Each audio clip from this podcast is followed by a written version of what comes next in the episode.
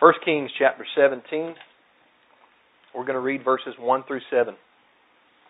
Now Elijah the Tishbite from the Gilead settlers said to Ahab, As Yahweh, the Almighty of Israel, lives, I stand before him, and there will be no dew or rain during these years except by my command. Then a revelation from Yahweh came to him Leave here, turn eastward, and hide yourself at the creek. My Bible says the Wadi I can't remember the last time I ever heard anybody use the word wadi, so I'm going to say creek because that's what it means. Hide yourself at the creek or the brook, Cherith, where it enters the Jordan. You are to drink from the creek. I have commanded the ravens to provide for you there. So he did what Yahweh commanded. Elijah left and lived by the creek Cherith, where it enters the Jordan. The ravens kept bringing him bread and meat in the morning and in the evening, and he drank from the creek. After a while, the creek dried up because there had been no rain in the land. May Yahweh bless His word to our hearts today. We ended last week in 1 Kings 17, verse 1, where Yahweh, through the prophet Elijah, pronounced condemnation upon Baal and a curse upon the land of Israel. Baal the Canaanite mighty one of rain and fertility had his sprinkler taken away from him. Yahweh controlled the rain. Amen? Not Baal. And Yahweh proved it. The way he proved it was by sending a drought, a three year and six month drought, according to James 5:17 and Luke 4:25. And it was announced by his mouthpiece, the prophet Elijah. Now, as I thought about this point, all the week before last and last week, it kept reminding me that it is Yahweh that controls the weather. What made this stand out even more in my mind was two current things. I always ask and I hope for Yahweh to send rain to water my garden. I love to garden. It's very, as Barney Fife says, therapeutic. It's therapy for me to garden. I love to plant. I love to water. I love to take care of my plants. But Yahweh's watering is the best watering. So I pray that He waters my garden. I do pray that almost every day. His rain is what makes everything grow. He sends the rain. Amen. Just like He makes the sun rise. You know, it does no good for me to plant if there's not watering after the planting. I recently planted seed in my garden for a fall crop. And we're in August right now, which is usually a dry month here in the state of Georgia and in a lot of places. So I've been hoping and I've been praying for rain to come to my garden. So here I am in Georgia and I'm praying for rain. And there are people in Louisiana that are praying for rain to stop. They're experiencing floods in that state. They don't want any more rain to come. They've had enough already and they need the rain to stop for a while. I think about this, and I think about how that rain can be a blessing if it comes at the right times and in the proper amounts. But did you know that rain can also be a curse if it comes at the wrong times and if too much of it comes? Remember, there was a flood back in Noah's day 40 days and 40 nights of rain. And that flood was sent by Yahweh. Yahweh opened the windows of heaven and sent that flood to wipe out wickedness. Yahweh used the rain as his method of destruction rather than blessing. Genesis 6:17 says this. Yahweh says, "Understand that I am bringing floodwaters on the earth to destroy all flesh under heaven with the breath of life in it. Everything on the earth will die." That sounds like a curse to me. Now, what we have to do here is to be very careful to believe what the Bible teaches on both sides. Too many people claim to believe the Bible today, but they only believe the parts of the Bible that don't rub them the wrong way. I recently taught a little bit on Matthew 5:43 through 48, where we read that one way, one way that Yahweh loves even his enemies is by sending them rain. He sends the rain not just on the righteous man's house, man that has faith in Yahweh and trusts in Yahweh and keeps the commandments. But he also sends the rain on the unrighteous man's house that doesn't have faith in Yahweh and that's not concerned with the commandments. That's probably not a hard pill for anybody in here or maybe even outside in the world to swallow. Because we read that, we hear that preached, and we think that's our loving, caring Father. He sends His rain. As a matter of fact, I told Brother Jerry last week that ever since I preached that message, Yahweh has implanted it in my mind. I'll be working in my garden sometimes, and there'll be a little shower come through 10, 15 minutes, and I'll begin to feel the drops on my skin. And I'll think, there's Yahweh loving us again. There's that rain. He loves us. However, when you come to a text like this one, in 1 Kings 17, coupled with what's taking place in Louisiana right now, and you ask someone, Do you believe Yahweh controls the rain? They might not want to talk about that. We might not want to even go there. But go there we must if we're going to be true Bible believers. Matthew 5:43 through 48 does teach that Yahweh controls the rain, and He loves people by sending them rain. But here in 1 Kings 17, we have a text that is just as plain that Yahweh controls the rain. And He punishes people by not sending it to them for three and a half years. In Genesis 6, we have a text that teaches that Yahweh controls the rain and sends too much of it for 40 days in a row as a punishment or a curse to mankind. The Bible teaches all of those things. You are not a Bible believer if you only believe that Yahweh controls the rain when it comes at the proper times and in the proper amounts. If you camp out in Matthew chapter 5 and ignore 1 Kings 17 or ignore Genesis 6, you're only a partial Bible believer. And I would suggest to you that a partial Bible believer is actually not a Bible believer. So here's the tough pill to swallow. Was Yahweh in control of the rain that fell on Louisiana, causing flooding recently? Still experiencing it there now. That rain that has caused over 60,000 people to be displaced from their homes. And I read this morning over 2,500 people are still in shelters. That flooding that has caused the deaths of, the last I heard, was close to 20 people. Did Yahweh cause that rain? Was Yahweh in control of that rain?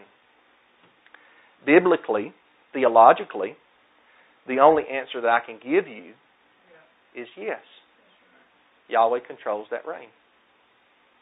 Now, let's not stop right there, though, because that would be easy for me to do, is to just stop there because I'm not experiencing flooding right now in Georgia.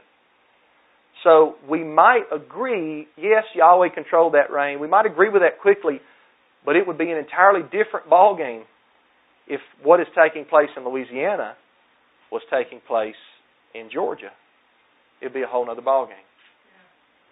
What if it was our church here and our homes that were being lost? What if we walked in or couldn't walk in? We had to ride a boat up to the front door, and there was two or three feet of water covering all of the seats here today and the equipment, and we lost everything, and not just the church, but we lost our homes.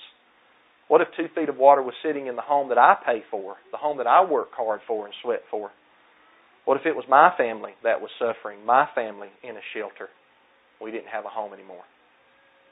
See, these are questions we need to ask ourselves too. We don't need to just stop at agreeing that the Bible teaches Yahweh controls the rain.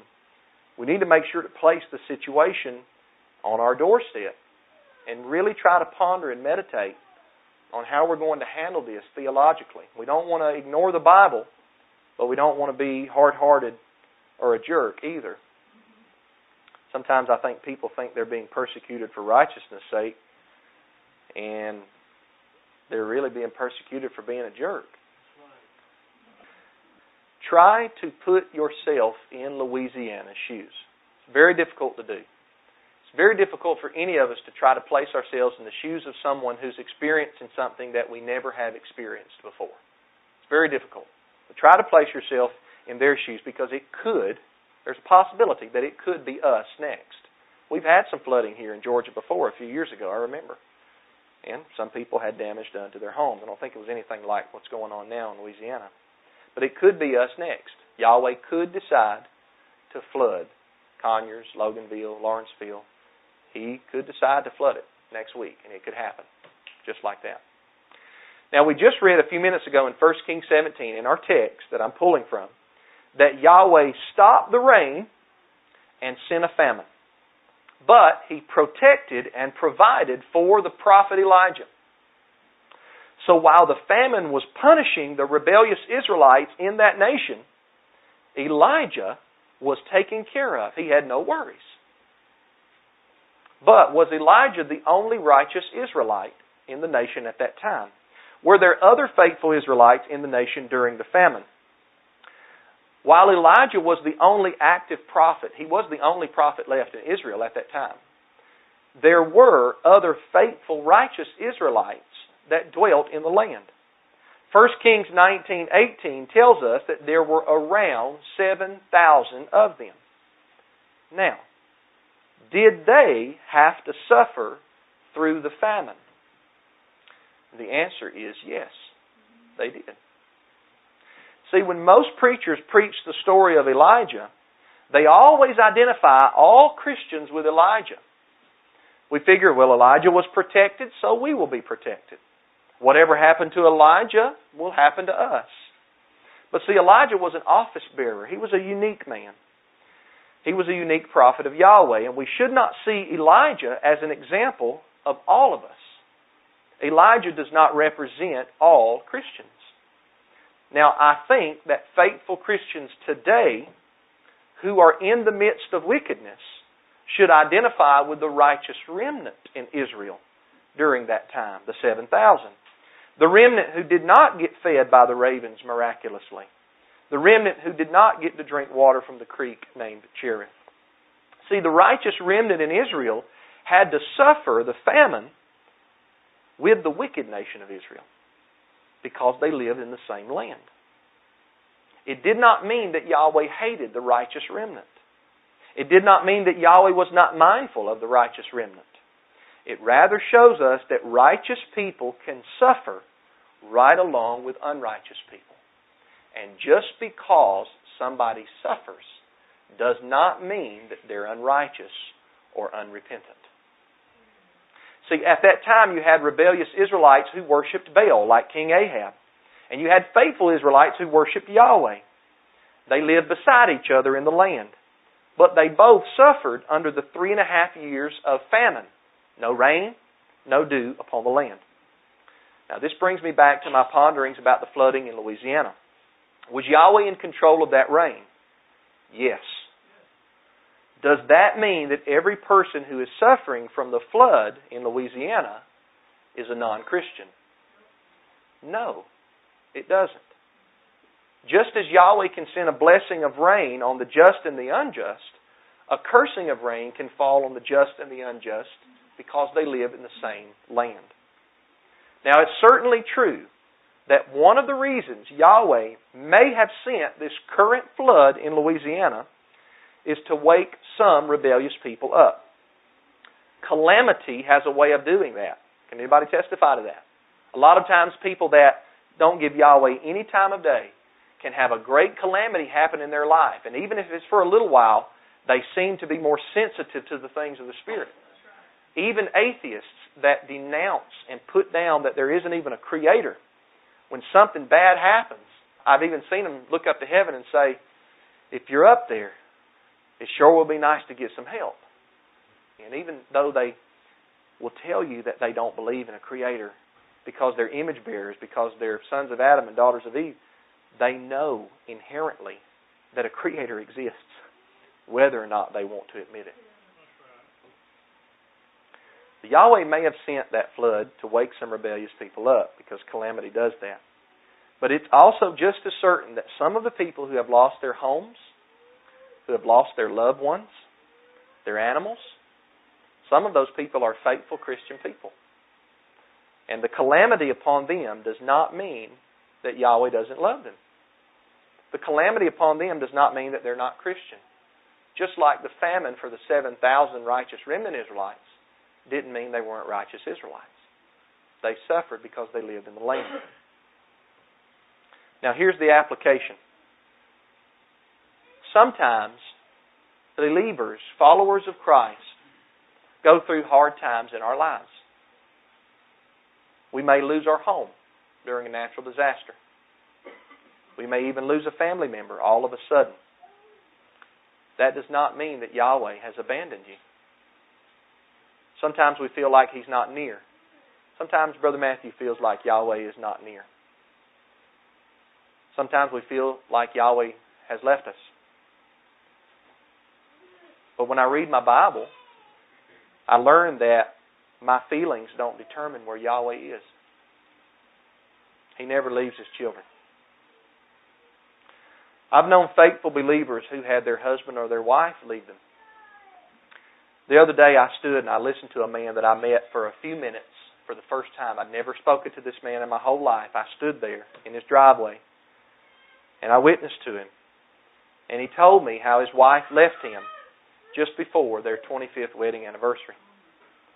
I put my hand on his shoulder, and he stood there, and he could barely speak when he began to try to explain what he was going through. And I saw tears begin to well up in his eyes, and because he didn't know me well, he didn't want to cry in front of me, and so he kind of cut it short. But he told me with what speech he could get out of his mouth that that was the most darkest and difficult time of his life. He did tell me, though, that he's still trusting the Heavenly Father. See, Yahweh has not forsaken that man just because he went through a difficult and a hard time. All saints experience marriage problems. All saints go through hard times with their children. All saints suffer through the trials of life. I recently read a quote that I had written by Brother TJ when he was preaching through the book of James. And the quote was that I had written down on Facebook, it popped up in my memories. The quote was we as Christians may not like to accept it or believe it, but the trials of life and the discipline of Yahweh does so much good at forming us and shaping us into the people that Yahweh wants us to be.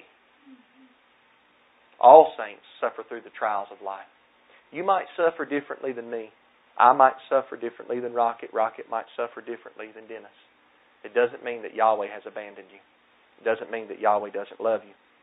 I know a man who lost all ten of his children in one day, but it did not mean that Yahweh had forsaken him. I don't have all the answers for why righteous people suffer. I do know this, though. None of us are righteous in and of ourselves. I do know that. I do know that we are only made righteous because of the blood of the Messiah the one who lived perfectly for us. And that sure helps my understanding here. When I realize that Matthew is not righteous in myself, it helps me realize that when I suffer, it's not a bad thing happening to a good man. It's a bad thing happening to a man who would be lost without grace and without mercy. But the Bible does call the remnant of Yahweh righteous. Psalm 34 says, Many are the afflictions of the righteous, we read there in Psalms that the righteous cry, and Yahweh hears and delivers them from all their troubles.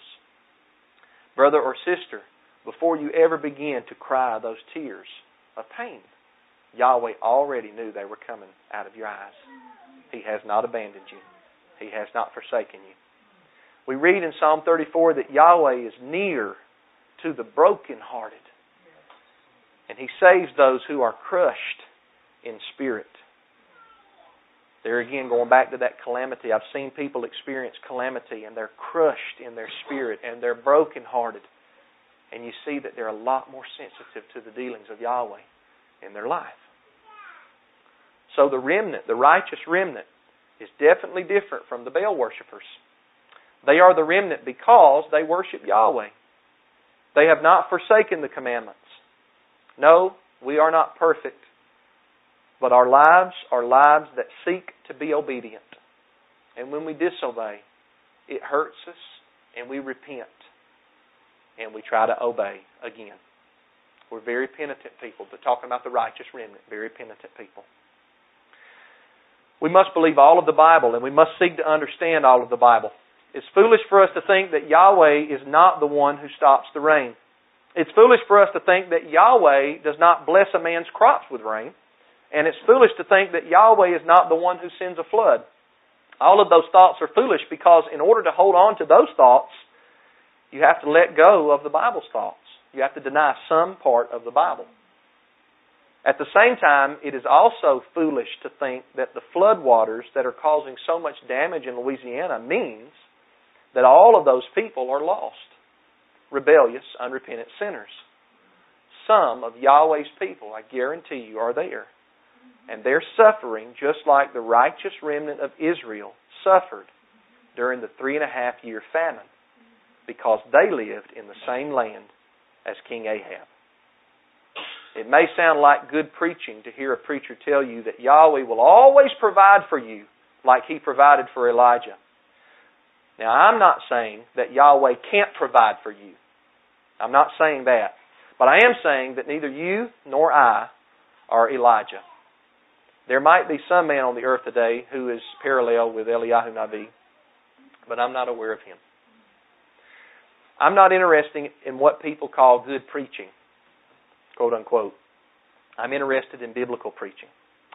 And biblical preaching looks not only at what took place with Elijah during this time, but also what took place with the righteous remnant during this time. Just because they suffered under the famine does not mean that Yahweh did not love them. He still loved them. My brothers and sisters, when you feel like you are far away from Yahweh, because He's not doing anything miraculous in your life. You read the miracles in the Bible and you think, I'm not experiencing that in this season. Maybe I experienced a miracle in the past. Maybe Yahweh has one planned for you in the future, maybe not. But if you're going through a season where you're not experiencing anything supernatural or miraculous in your life, it does not mean that Yahweh doesn't love you. It doesn't mean that He doesn't care for you. As a matter of fact, if you're being disciplined and pruned, the odds are really high that Yahweh has great love for you. Because if He didn't love you, He wouldn't discipline you.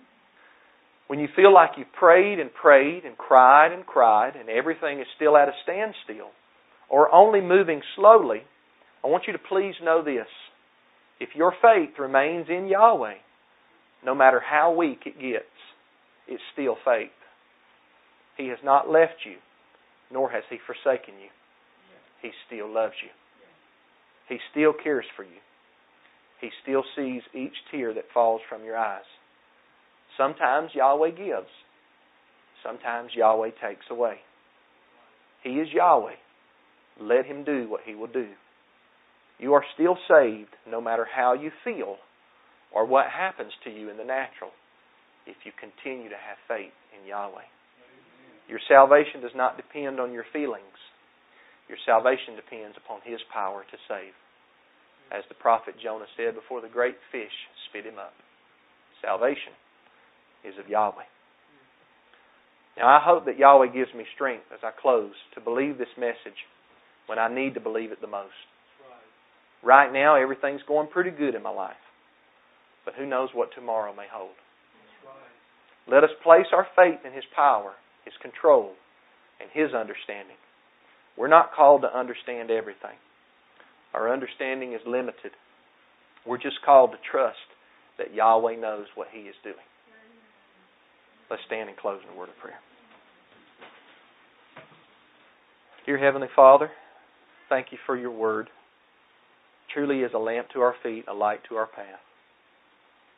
May we meditate upon the verses that we've covered today. May we think about the implications, what they teach, what they don't teach. May you help us to remember that when we go through hard times and we may suffer calamity, deaths in the family, major suffering, minor suffering, whatever the case may be, if our faith remains in you, if we still trust in you, if we still live for you, you've not left us. We're just going through a difficult time. It's just a season. Father Yahweh, help us to remember that. I praise you and I thank you. For it's through your Son we pray. Amen.